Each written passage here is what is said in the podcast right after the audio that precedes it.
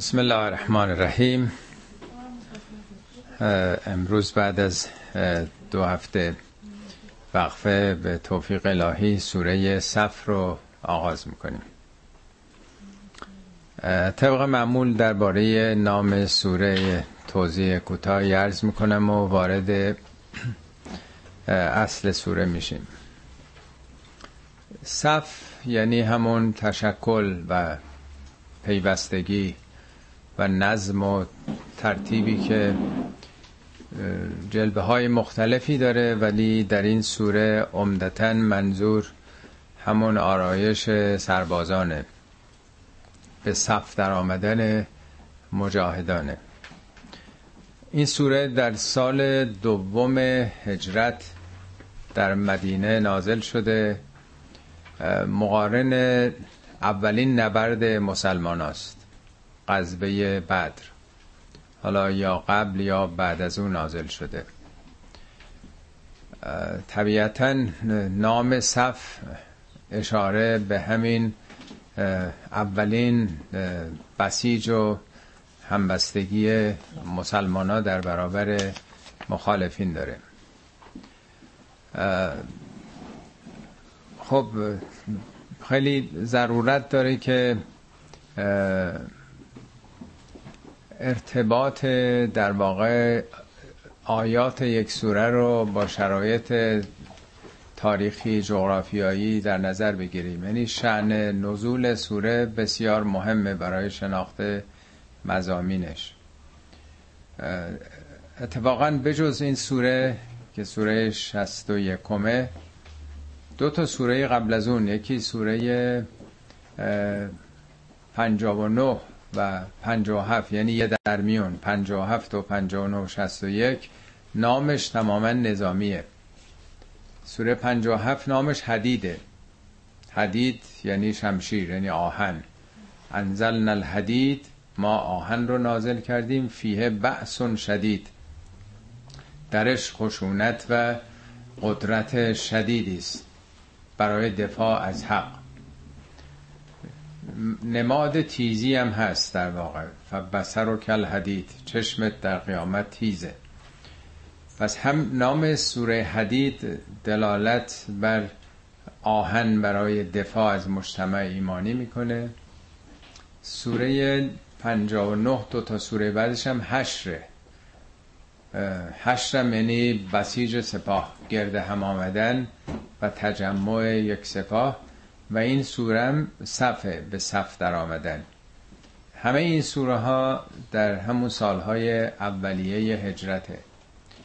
مسلمون ها از مکه در سال سیزدهم هجرت کردند. شبانه پیامبر ترک کردن چون قصد کشتن پیامبر و یارانشون داشتن. سالهای قبل از اون همطور که می‌دونید خیلی زیر شکنجه کشته می‌شدن. در دو مرتبه پیامبر مسلمان ها رو به حبشه فرستادن که لاقل جانشون نجات پیدا بکنه و در سال سیزدهم هم مکه رو ترک کردن. در اونجا هم که رفتن دست از سرشون بر نداشتند. دو سال بعد سپاه قریش حمله کردن به مدینه که جنگ بدر اتفاق افتاد همینطور که می‌دونید. و بعدش هم جنگ احد و پشت سر هم. یعنی کافی نبود که اینها از اون محیط خارج بشن. دست سرشون هیچ جا بر نمی داشتن تا ریشه این به قول خودشون انحراف رو بکنند. در جامعه ای که قرنها بود بود پرستی حاکم بود توحید رو بر نمی تافتن طبیعتا این سوره در چنین حال و هوایی در چنین فضایی نازل شده و برای فهمش هم ضرورت داره خودمون رو در اون موقعیت قرار بدیم. خیلی فرق می‌کنه که امروز این سوره رو بخونیم متناسب با مسائل زمان خودمون یا اینکه در جایگاه خودش قرار بدیم. یعنی در context خودش بفهمیم این سوره رو. خب هر سه تا سوره ای که عرض کردم سوره حدید و حشر و صف که پلو هم قرار گرفتن هر سه تاشون با این جمله آغاز میشن. سبح لله ما فی السماوات و ما فی الارض و هو العزیز الحکیم. عینا این آیه در آغاز هر سه سوره اومده. به جز این سه سوره هم در هیچ سوره ای این جمله تکرار نشده. پس یک نوع ارتباطی بین تسبیح خداوند و دفاع از مجتمع ایمانی از جان و مال و ناموس مردم وجود داره. میگه هر آنچه در آسمان ها منظور ستاره ها کهکشان هاست و هر آنچه در زمین است برای خدا تسبیح می‌کنند. حالا معنای تسبیح هم قبلا عرض کردم. اون کار مثبتی که هر موجودی خداوند بر اون مقدر کرده انجام بده تسبیح اونه. تسبیح یعنی کار مثبتی که تقدیر شده برای اون. یعنی همه موجودات ابر و باد و مه و خورشید و فلک در کارند. پس ما هم باید کار خودمون رو بکنیم. مهمترین کاری که یک جامعه باید انجام بده دفاع از خودشه. اگر یه جامعه ضعیف و ذلیل و تو سری خورده باشه طبیعتا بر او سلطه پیدا می‌کنن به نهایت ذلت میرسوننش. امروز نگاهی بکنیم به کشورهای اسلامی در دنیای امروز. که چقدر عقب افتاده و ذلیل شدن. به خاطر اینکه ما تسبیح نکردیم. تسبیح به همون معنایی که مقتدر باشیم قوی باشیم و روی پای خودمون باشیم. بنابراین ارتباط مزامین این سوره با تسبیح خدا همونه که اگر شما هم می‌خواین به عزت برسین. آخر آیه میگه و هوال عزیز الحکیم. از نامهای خدا این دو نام رو قرار داده در ارتباط با تسبیح. خدا عزیزه یعنی صاحب عزته صاحب قدرته. اگر شما هم می‌خواین سربلند باشید آزاد زیست بکنید دارای عزت باشید باید آماده باشید که از خودتون در برابر متجاوزان دفاع بکنید. چون خدا عزیزه شما باید عزت نفس داشته باشید قوی باشید استوار باشید. حکیم هم همینطوره. حکمت در قرآن عمدتا به معنای اخلاق و رفتار نیکوست. طبیعتا جامعه می‌تونه دارای اخلاق پسندیده باشه که آزاد باشه که سربلند باشه. جامعه که تو سری خورده و زلیل و حقیر باشه اخلاقش هم تحت تاثیر قرار می‌گیره. در قرآن میگه که فرعون بنی اسرائیل رو تحقیر کرد. تضعیفشون کرد تا براشون مسلط شد. طبیعتا آزاد بودن و قدرتمند بودن این ارتباط بسیار وسیقی با اخلاق داره. اگر می‌بینیم ریاکاری، دروغگویی، تصنع در جامعه ما بسیار رایجه این یکی از محصولات 2500 سال استبداد و تو سر ملت زدنه که ما رو مجبور کرده به رنگ روز به رنگ جماعت در بیایم سرخم بکنیم در برابر بزرگان. به رنگ اونها در بیایم دروغ بگیم ریا بکنیم برای که بتونیم زنده باشیم. و ملت های اخلاقشون راستگوییشون و صداقتشون برتره که آزاد و مستقل زیسته باشند عزت نفس داشته باشند. خب این در واقع سرآغاز سوره است. یا ایها الذین آمنو لم تقولون ما لا تفعلون؟ ای کسانی که ایمان آورده اید چرا یه حرفی رو می‌زنید که عمل نمی کنید؟ البته این یک پیام کلی داره که شاید بیش از گذشته امروز جامعه ما به اون مبتلاست که دروغ گفتن و حرف مفت زدن از رایشترین کالاهای جامعه است. حرف اصلا ارزش نداره. حرف دیگه. ارتباطی الزامن با عمل نداره. ولی به دلیل ارتباط سوره با مسائلی که در اون دوره مطرح بوده قاعدتا وعده دفاع از شهر و دیار بوده. مؤمنین به حال قول داده بودن که ما به هر قیمتی دفاع می‌کنیم. ولی خب یه دی وقتی که پای جان در بین میاد به اون وعدشون عمل نمی‌کنن. ای کسانی که ایمان آورده اید چرا یه حرفی رو می‌زنید که عمل نمی کنید کبر مقتن عند الله ان تقولوا ما لا تفعلون. اینی که یه حرفی بزنید که بهش عمل نمی کنید بسیار موجب خشم شدید خداست. نه اینکه خدا تأثیر بپذیره از رفتار ما. این برای فهم ماست وگه نه خدا که تحت تاثیر عمل ما واقع نمیشه که خوشحال باشه یا خشمگین باشه.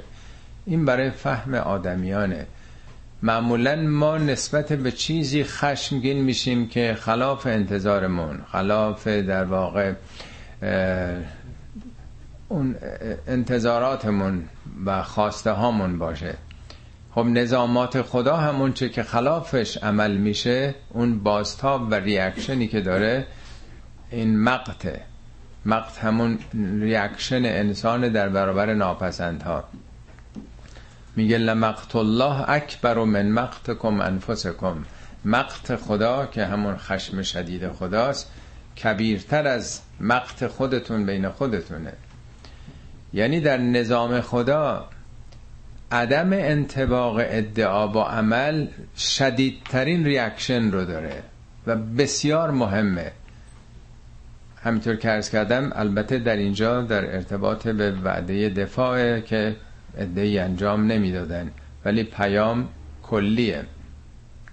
دروغگویی یا حرف بی پشتوانه زدن این بدترین رفتاره. به گفته فردوسی میگه بزرگی سراسر به گفتار نیست. دو صد گفته چون کردار چون نیم کردار نیست. یا از سعدی هم هست این معروفه میگه گرچه سخندان و سعدی گرچه سخندان و مساله گویی به عمل کار براید به سخندانی نیست. عارفان ما و ادیبان ما هم خیلی این رو خوب بیان کردن. در قرآن اتفاقا در اون سوره شعرا که در انتهاش یه نقدی از شعر بی پشتوانه می‌کنه اونجا هم همینو میگه. میگه و شعرا و یتبع هم القابون شعرا رو چه کسانی پیروی می‌کنن؟ پندارگرایان. اونایی که خیلی خوششون میاد حرفای زیبا که آدمو خیلی در هپروت بالا ببره. علم تر انهم فی کل وادن یهیمون؟ نمی‌بینی در وادی های مختلف حرفای خیلی خیلی آسمانی می‌زنن و یقولون ما لا یفعلون. حرفای می‌زنن که هیچ وقت عمل نمی‌کنن. یعنی گفتن سخن حرفای زیبا زدن خیلی آسونه ولی مهم عمل کردنه. خب به دنبال این که در واقع یک نقد شدید می‌کنه. عدم انتباق حرف با عمل رو آیه بعد در واقع از بعد مثبت کسانی رو تعریف و تجلیل می‌کنه که عمل کردن به اون وعده. ان الله یحب الذین یقاتلون فی سبیله صفا کانهم بنیان مرصوص. ان تاکید مسلما خدا دوستدار کسانی است که در راه او پیکار می‌کنند. به چه صورت؟ صفن نام سوره از این آیه اومده. به صورت متشکل در یک نظام در واقع ارتشی نه تک تک پراکنده. هر کسی به صورت منفرد بخواد بجنگه. به صورت متحد و یک پارچه یقاتلون هم در باب مفاعله است. یعنی در برابر جنگ دفاع می‌کنن.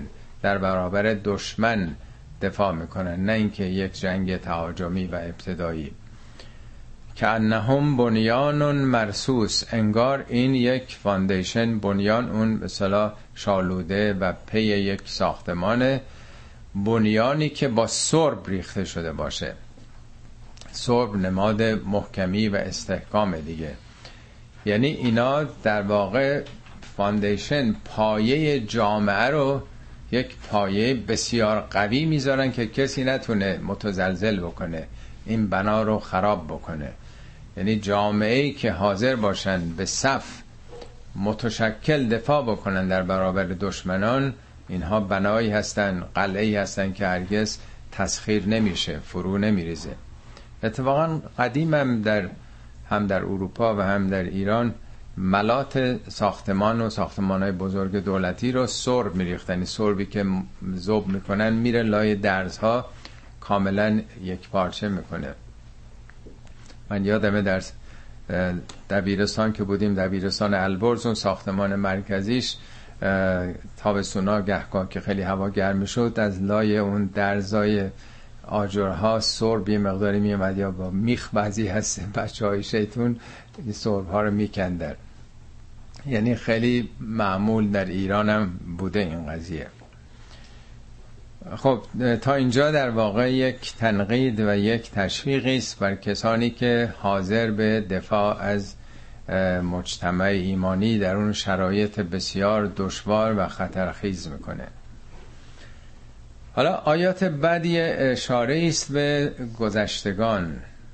امتهای گذشته هم از بود منفی و هم از بود مثبت. و اذ قال موسی لقومه یا قوم لم و قد تعلمون انی رسول الله الیکم. به یاد آور انگاه که موسی به قومش گفت ای قوم من ای هم شهریان هم وطنان چرا مرا آزار می‌دید؟ شما که می‌دونید من رسول خدا به سوی شما هستم. در تورات فراوان هست. آزار دادن یکی نافرمانی کردن کارشکنی کردن و یکی در واقع اتهاماتی وارد کردن به پیامبران. حتی حضرت موسی رو متهم کردن با یک زن بدکاری ارتباط داشته. حتی در این حد او رو می‌خواستن که منصرف بکنن از این برنامهش فلما زاغو وقتی که منحرف شدند از الله قلوبهم. دلهاشون هم منحرف شد. یعنی رفتار هر کسی طبیعتا در شخصیتش در روحیاتش اثر می‌ذاره.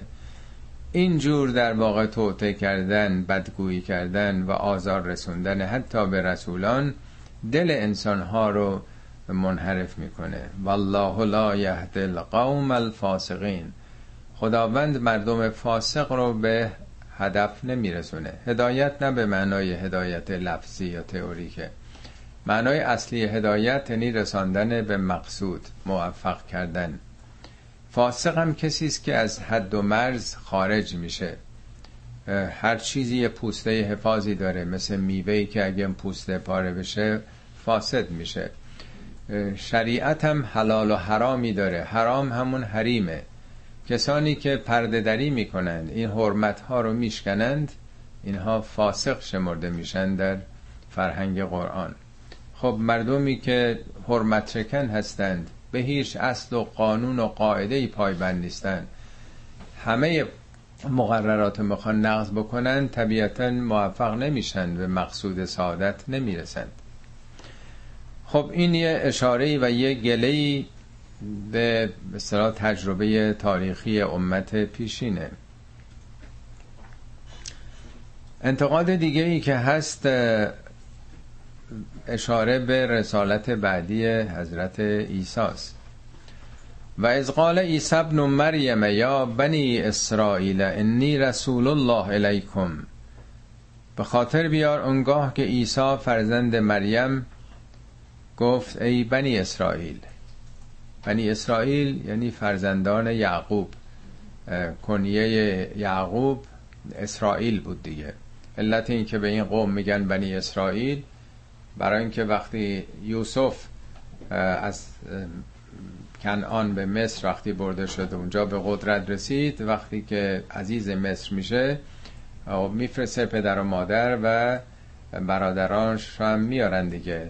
اینا دوازده برادر بودن. یکی یوسف بود یکی بنیامین این دوتا از یه مادر و ده برادر دیگه. حالا منهای خواهرانشون که اسمای اونا دو تورات نیمده اینا میان به مصر.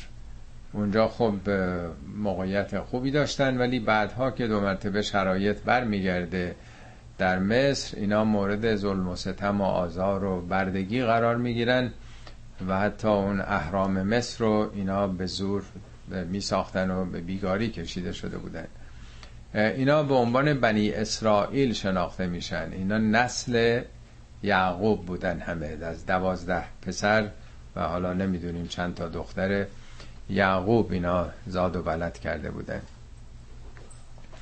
آنگاه که عیسی ابن مریم گفت ای بنی اسرائیل من فرستاده خدا به سوی شما هستم مصدقا لما بین یدی من التورات.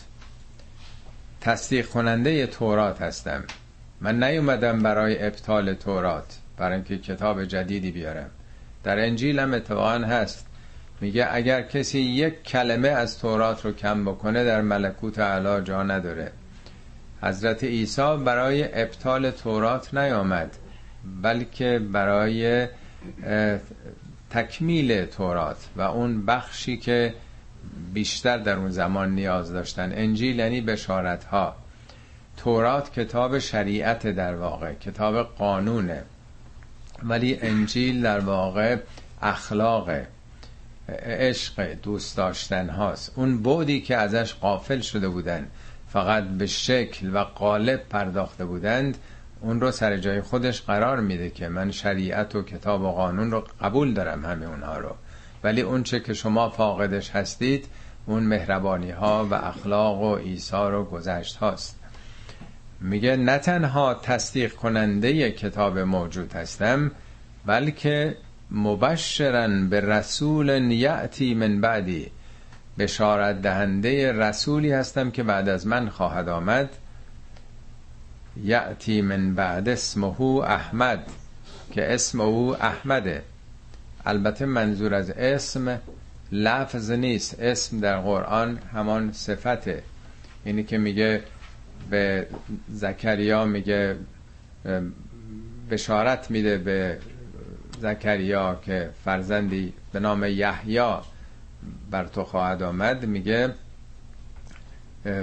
اسمی روی او گذاشتیم که لم نجعل له من قبل و سمیین چنین اسمی رو رو کس قبلا نگذاشته بودیم. نه اینکه این یه اسم قشنگ و زیبایی است. یحیی از حیات میاد. حیات یعنی وجود این برای جامعه حیات بخشه. جامعه رو احیا می‌کنه. یا اسماع خدا خدا اسماع نیکو داره دیگه. رحمان رحیم عزیز غفور اینا لفظ نیست پشتش معناست در واقع. بنابراین اسم یک محتوایی پشتش هست. اینی که حضرت عیسی میگه رسولی بعد از من میاد که اسمش احمده نه اینکه لفظ احمده. نام پیامبر ما هم که احمد نبود. احمد هم یعنی ستوده تر اسم او یعنی ویژگی های او شخصیت او شایسته تره ستوده تره یعنی کسی خواهد آمد با اخلاق بالاتر با ویژگی های برتر. من بشارت دهنده به یک رسولی با مقامات متعالی تر هستم فلما جاءهم بالبینات وقتی که اون رسول با اون دلایل روشن آمد قالو هازا سحر مبین. همین بنی اسرائیل چه یهودیا چه مسیحیا گفتن این سحر آشکاری است. به خصوص یهودیا که مسلمان ها عمدتا در ارتباط با اونها بودن دیگه. قبایل یهودی اطراف مدینه همه یهودی بودن. ارتباط با یهودیان اون سالهای آخر اتفاق افتاد. و من اظلم ممن افترا علی الله الكذب و هو یدعا الى الاسلام والله لا یهد القوم الظالمین. واقعا چه کسی ستمگرتر از اون کسی است که بر خدا دروغی رو ببافه. افترا یعنی بافتن یعنی از خود درآوردن. خب یهودی ها چه چیزی رو از خود درآورده بودن؟ چه افترایی داشتن؟ اونها معتقد بودن که ما قوم برگزیده خدا هستیم. ما سوگلی های خدا هستیم. ما که هرگز داخل جهنم نمیشیم مگر یه دو سه روزی. منیت ها کبر و خود بزرگ بینی هایی که یهودیان داشتن اینا در واقع همه دروغایی بود که به خدا بسته بودن.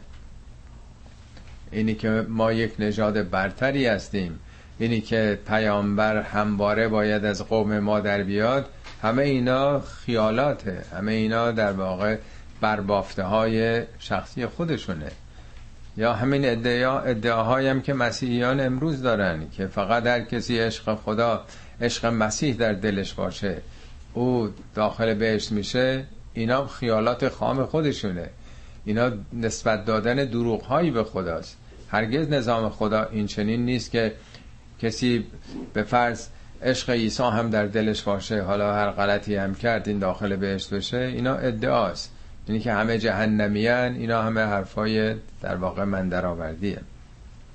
این ظلم بسیار بزرگی است.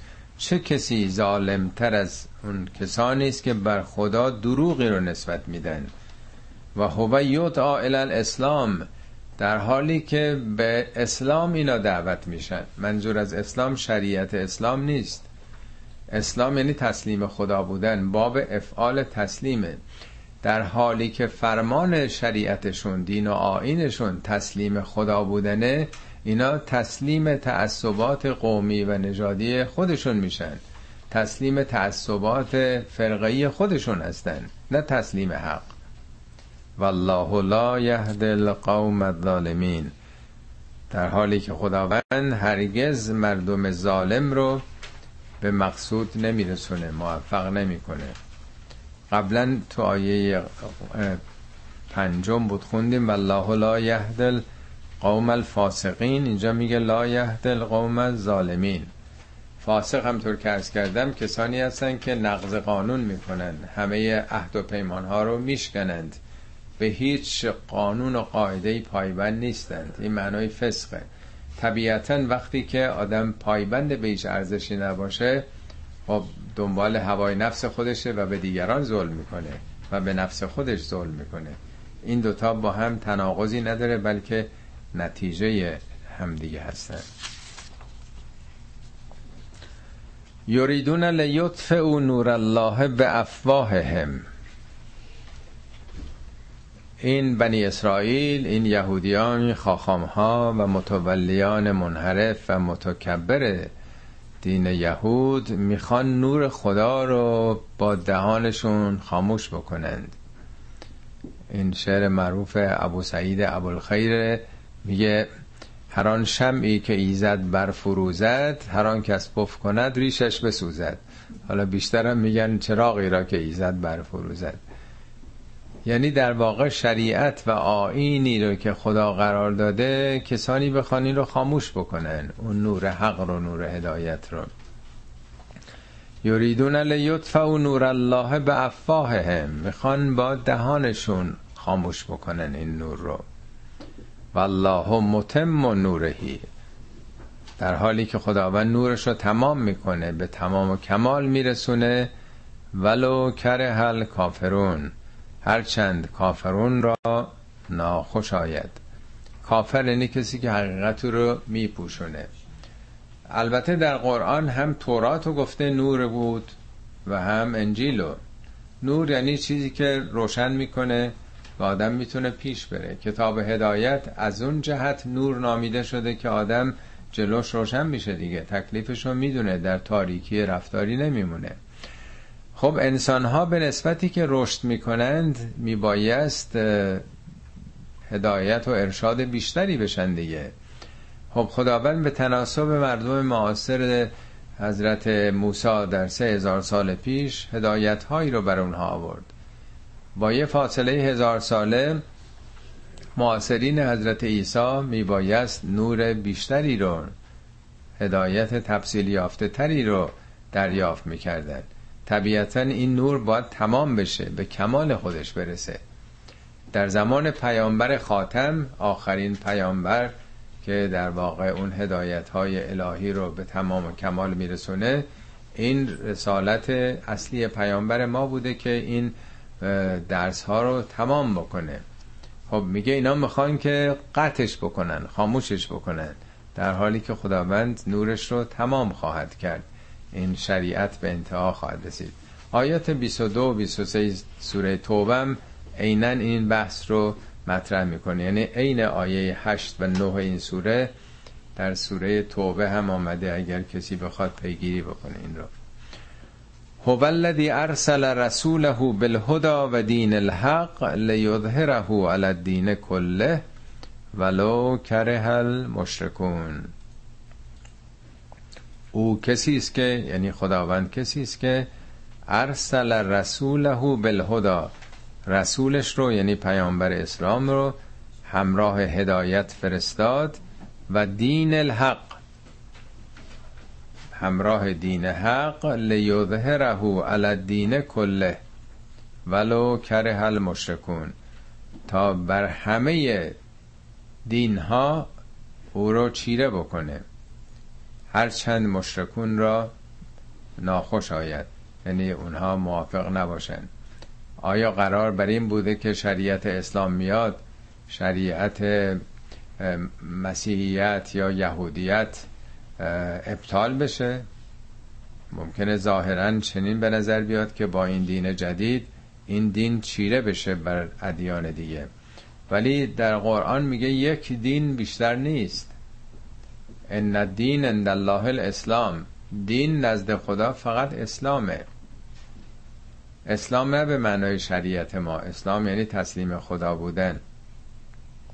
میگه و من یبتق غیر الاسلام دینن هر کسی غیر از اسلام دین دیگه ای رو برگزینه فلن یقبل من هرگز از او پذیرفته نمیشه.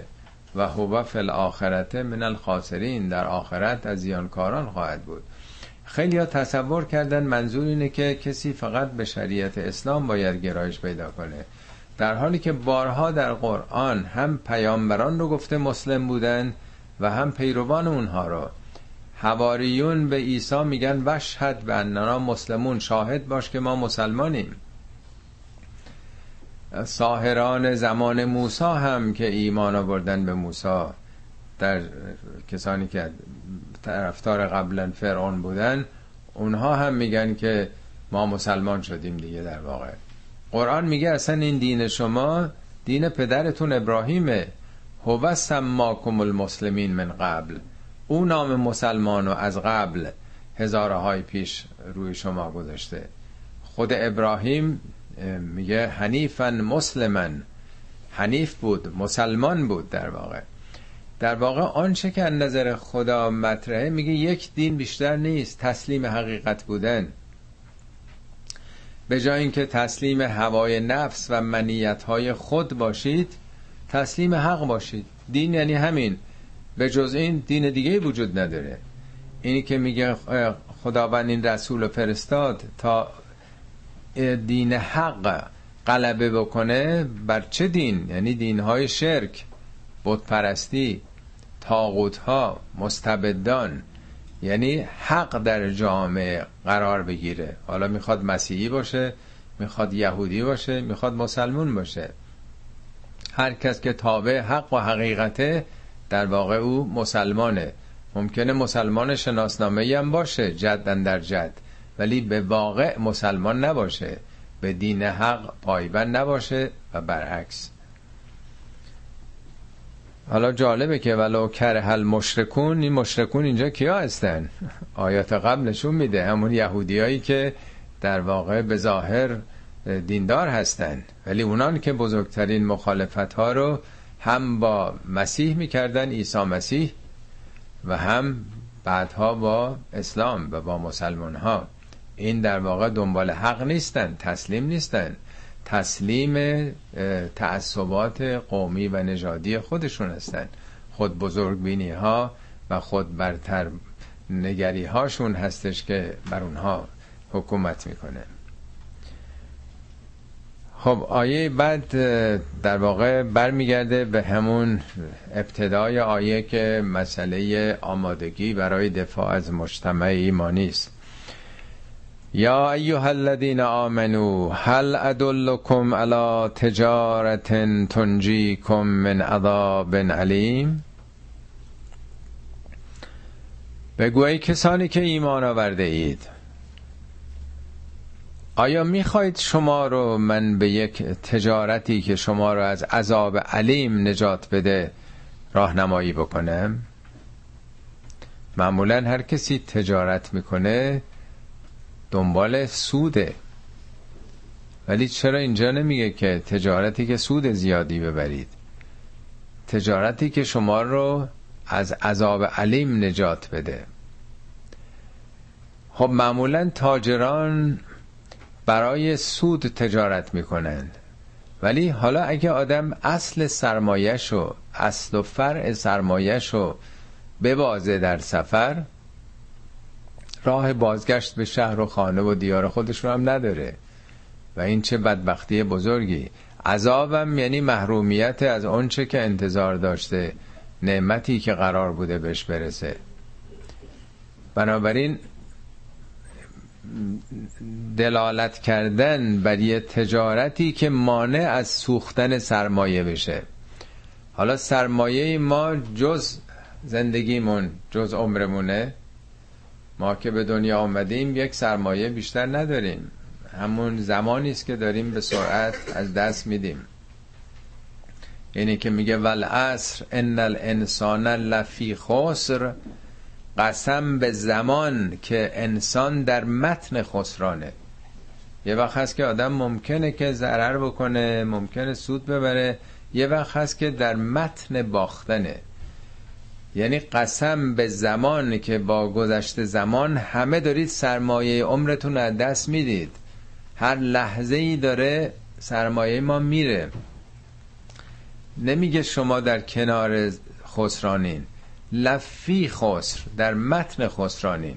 برای اینکه سرمایه عمرتون داره از دست میره به استثنای کسانی که با این سرمایه عمر که داره خرج میشه به ایمان و عمل صالح برسند و دیگران رو به هدایت و مقاومت و صبر تشویق بکنن. یعنی جز به بهای ایمان و عمل صالح و مشارکت در نجات دیگران سوختن باختن در واقع.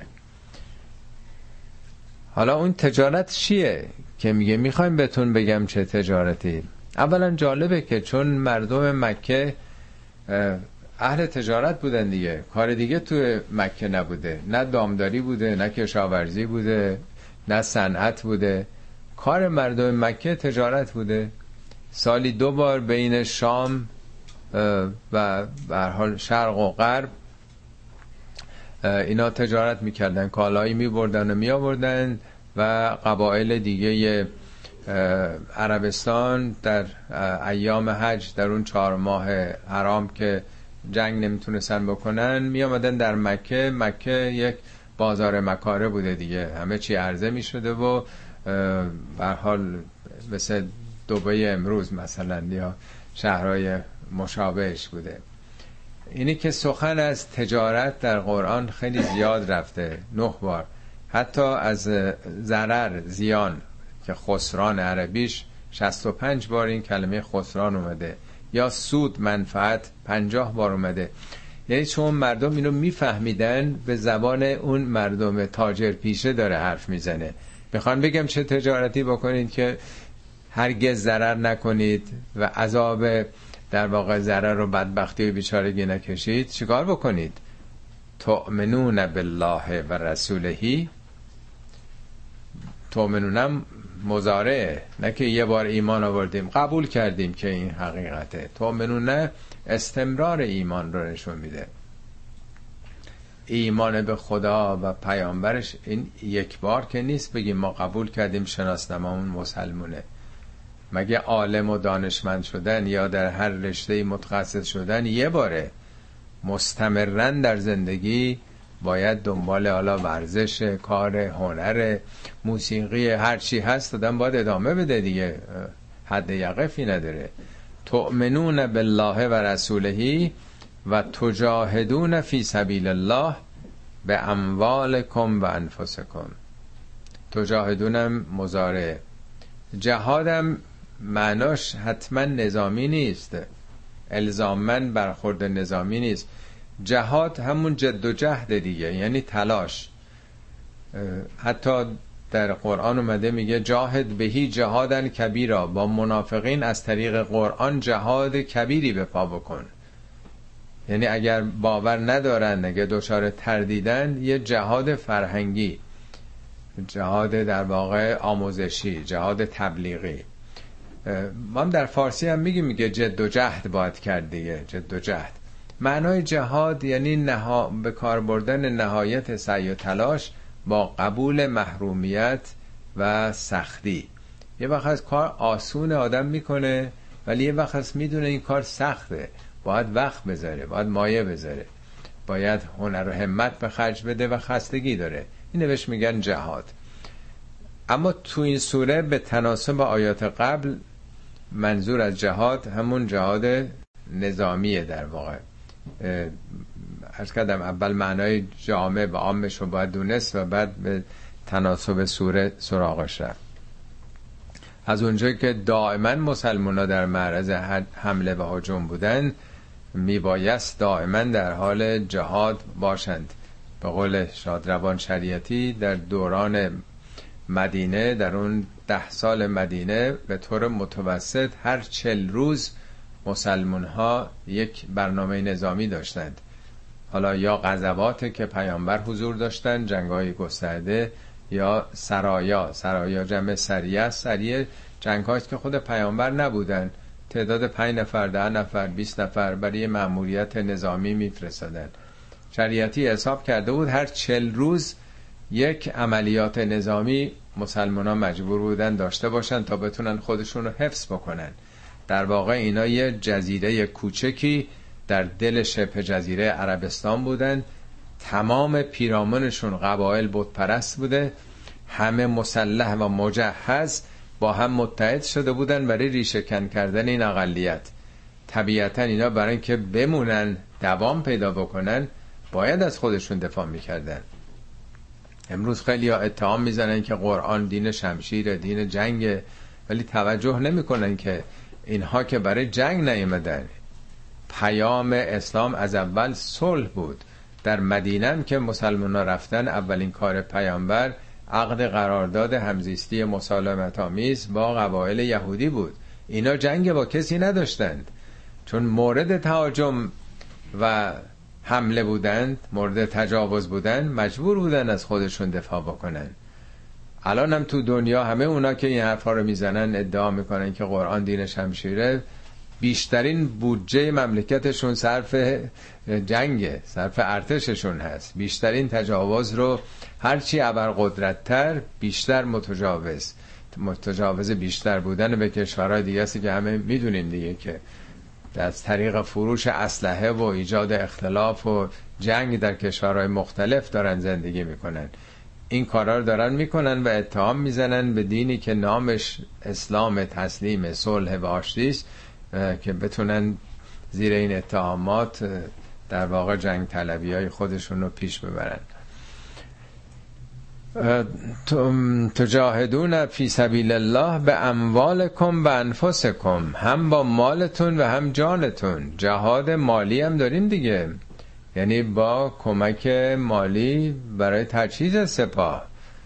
برای برها را انداختن یه لشکر احتیاجی هستش که بودجه وجود داشته باشه. این مدتی که در جنگ هستند ایجاد احتیاج به مواد غذایی دارن یا برای خانواده هاشون. پس با جان و مال باید در راه خدا جهاد کرد. ذالکم خیر لکم ان کنتم تعلمون. این به نفع خودتونه اگه علم داشته باشید. خدا که نیاز نداره. اگه شما بخواید بمونید آزاد و مستقل باشید رو پای خودتون عزت و افتخار داشته باشید باید دفاع کنید. وگرنه زلیل و تو سری خورده میشید از همه جا رانده مانده خواهید شد. چیزی ازتون باقی نخواهد موند. ذالکم خیر لکم من کنتم تعلمون یغفر لکم ذنوبکم و یدخلکم جنات تجری من تحت الانهار.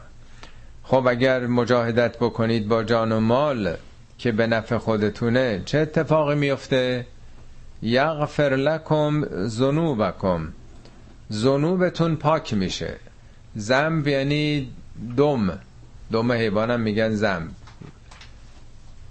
ولی زنوب که جمع زنبه یعنی دنباله کارها یعنی عوارض و آثار کارها. همینطور که بارها عرض کردم ما یه غذایی که می‌خوریم قند و چربی و هزار چیزای دیگه که داره اینا عوارض دیگه. زنوب غذایی که خوردیم. زنوب نوع تغذیه‌مونه. خب اینا باید پاک بشه دیگه. از طریق حالا یا قرص یا از طریق ورزش و تحرکه که آنچه که در وجودمون پدید آمده اینا باید پاک بشه. قفره یعنی پوشوندن یعنی پاک کردن یعنی زائل کردن. نه اینکه خدا اگه شما این کارو بکنید خدا هم مستقل از شما میگه خب حالا گناهانتون رو ده تا امتیاز بد داشتین پاک می‌کنه. این نتیجه تکوینی و طبیعیشه. شما وقتی که در مسیر دفاع قرار بگیرید آماده قبول سختی ها بشید یا آدم دیگه میشید. یعنی این یه پراسسه در جریان دفاع از جامعه خودتون غیرتی که پیدا می‌کنید و حاضر به فداکاری و ایثار میشید دیگه اون منیت ها خودخواهی ها سهلنگاری ها تنبلیاتون پاک میشه. یعنی یه آدم دیگه شما میشه این اولین نتیجهش.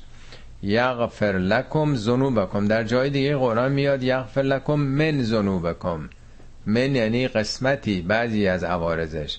ولی اینجا چون جهاد با جان ماله میگه همش پاک میشه.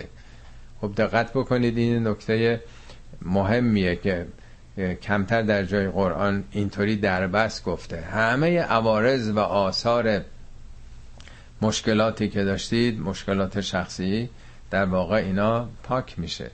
تا تو نهج و براغم فکر می‌کنم فصل اول باید باشه خطبه 16 اگه اشتباه نکنم. میگه ان الجهاد باب من ابواب الجنه.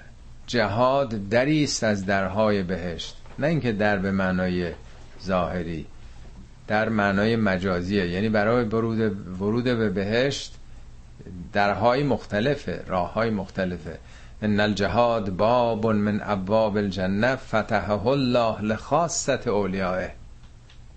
خدا این در رو برای بندگان ویژه خودش گشوده.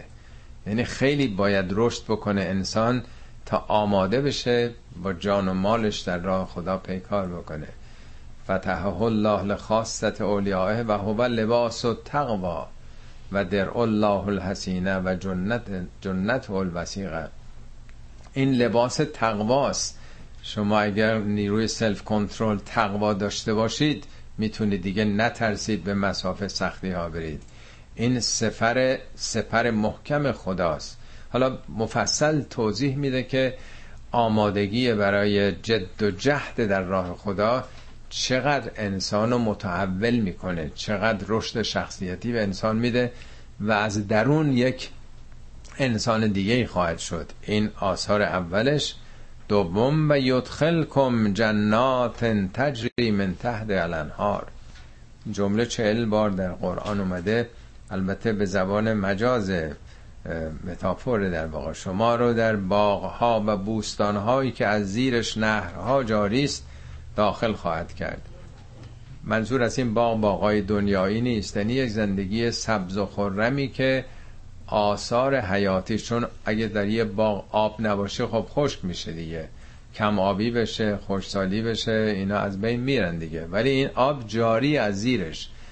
یعنی اعمال جاری شما در واقع زندگی سبز و خرم آیندهتون رو تامین می‌کنه و سومیش و مساکن طیبتن فی جنات عدن این بالاتر از بهشته.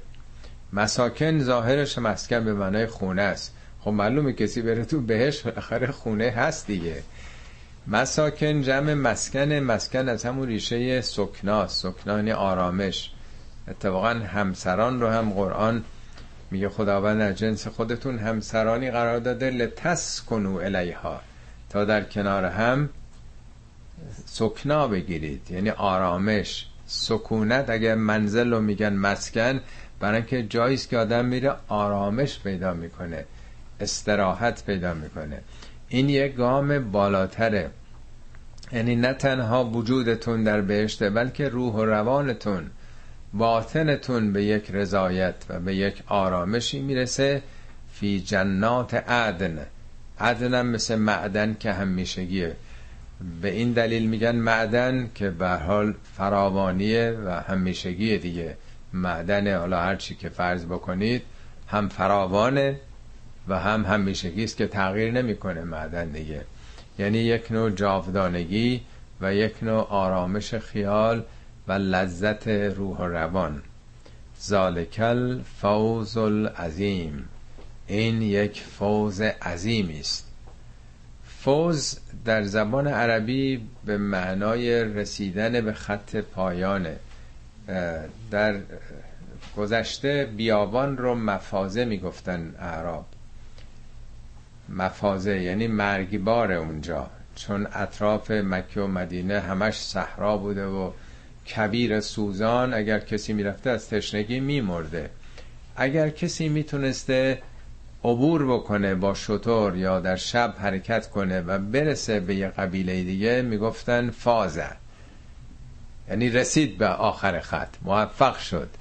عبور کرد این مسیر خطرناک در واقع دنیا هم مفازه است. دنیا ما در معرض هوای نفسیم در معرض فریب شیطان هستیم. کسی بتونه این عمر 70 80 سال 100 ساله رو به سلامت عبور بکنه. از خطرات منیت ها و تکبر و تحریکات شیطان رها بشه این به فوز می‌رسه. فوز و فلاح هم معمولا یکی ترجمه می‌کنن ولی درست نیست. فلاح یعنی رستگاری شکوفان شدن فلوریش شدن از ریشه فلاح هست. شکافتن در واقع. فلاح در دنیاست. در دنیا آدم به شکوفایی می‌رسه. استعدادای بالقوش به فعلیت در میاد. ولی فوز در آخرته. پیروزی آخره. سال تحصیلی رو تمام کرد امتحانات رو گذشت لیسانسش رو گرفت. با درجه عالی. ذالکل فوز العظیم.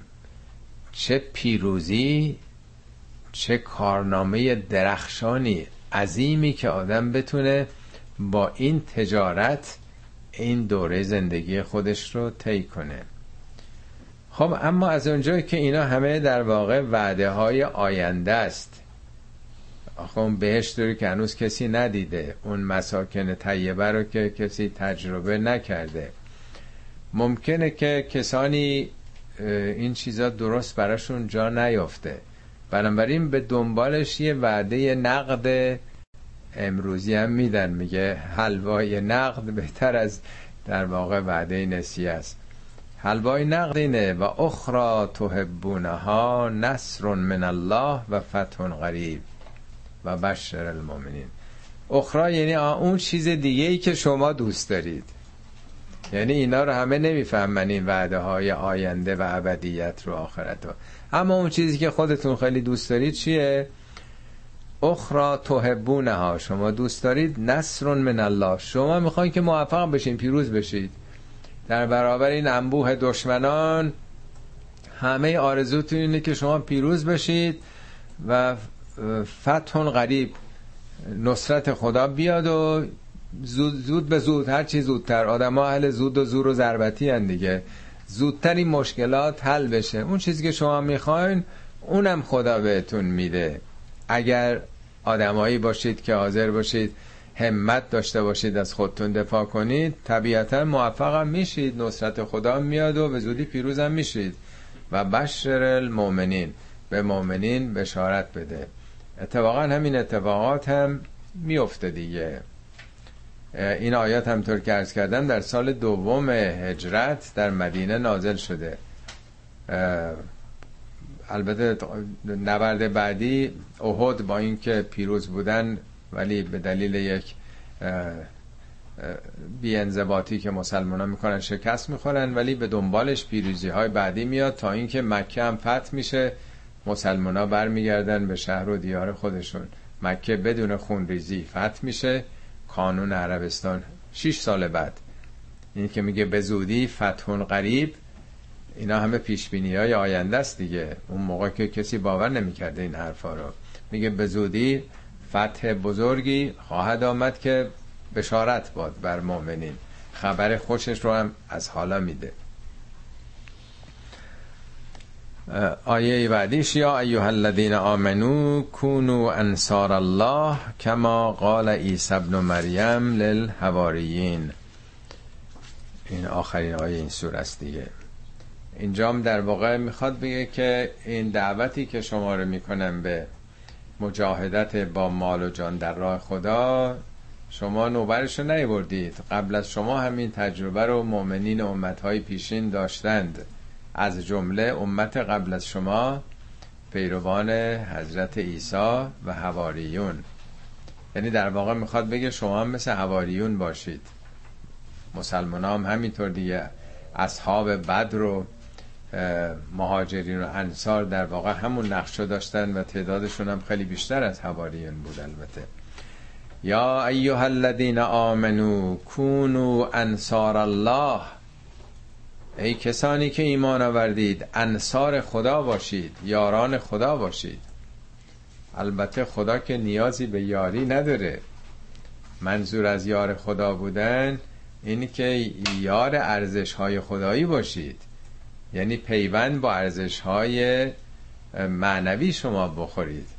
اتفاقا در یه جایی میگه که ان تنصر الله ینصرکم اگه خدا رو یاری بکنید خدا هم شما رو یاری می‌کنه. یعنی همین که شما یاری کننده حق و حقیقت و حقوق مردم بشید همین ارزش ها شخصیت شما رو متعول می‌کنه. خدا هم شما رو یاری می‌کنه و یثبت اقدامکم. پاهاتون محکم میشه.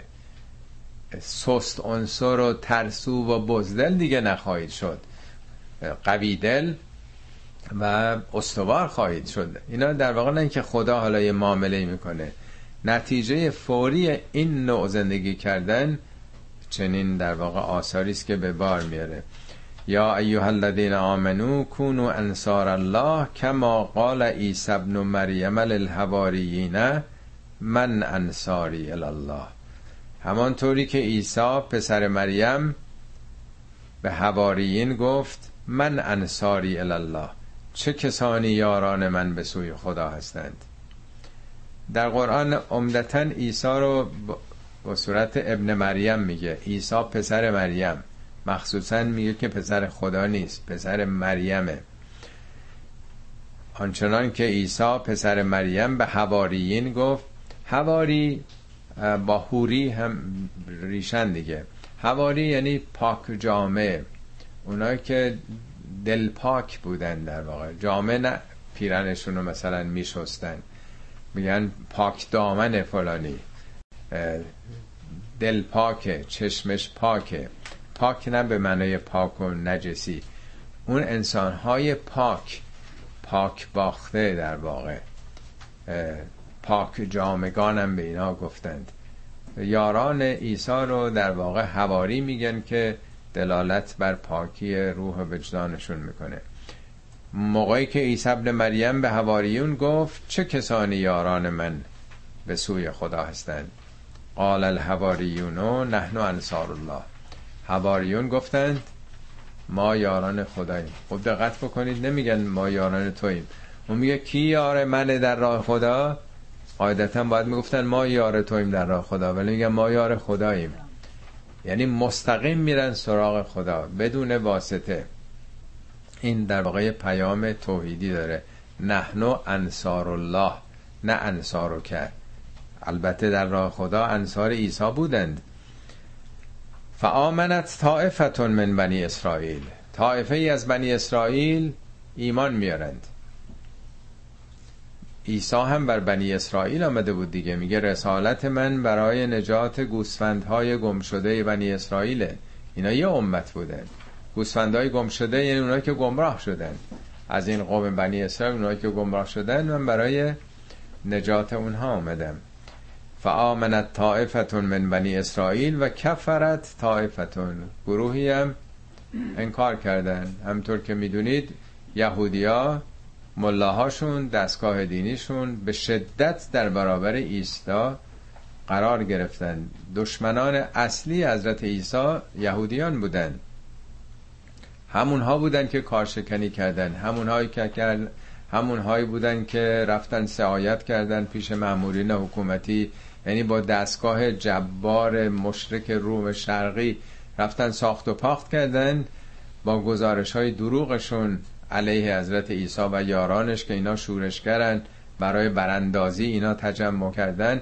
اونا رو تحریک کردن که دستگاه حکومتی برای دستگیری عیسی و یارانش حمله کرد. خب پس میگه یه دی از بنی اسرائیل این طرف آمدن یه دی اون طرف. و کفرت طائفتون فعیدنا الذین آمنو علی عدوهم فاصبحوا ظاهرین. ما اون کسانی رو که ایمان آورده بودند بر دشمنانشون تایید کردیم. تایید از همون ید به معنای یاری حمایته فاصبحوا ظاهرین. سرانجام اینا پیروز شدن از نظر تاریخی هم می‌دونید که خب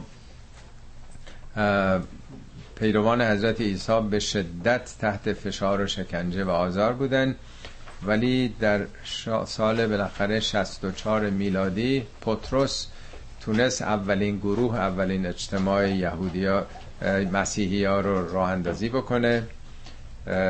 در چند سال بعد سال هفتاد یهودی ها چون شورش کردن در اورشلیم امپراتور روم اورشلیم رو خراب کرد بیت المقدس رو خراب کرد. یهودی ها هم همه رو بیرون کرد و کشت و اسیر کرد. یعنی بخشی از دشمنان مسیحی ها از بین رفتن.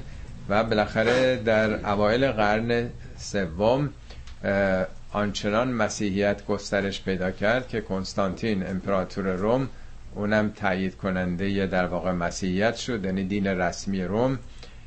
مسیحیت شد یعنی در مدت کوتاهی هم اون دشمنان یهودی از بین رفتن تارمار شدن و هم اون رژیمی که اینا رو میکشت و شکنجه می‌داد خودش مسیحیت رو پذیرفت. به این ترتیب اینا رو داره به مسلمان میگه که شما خیلی نگران اوضاع احوال نباشید. این تجربه تاریخی پیش روتونه. شریعت پیش از شما. حضرت عیسی با اینکه شرایط بسیار سختری هم داشت ولی بالاخره اینها موفق شدن. این در واقع یک نوع بشارت و یک نوع در واقع روحیه دادن به مسلماناست در اون دوران سخت. صدق الله العلي العظيم.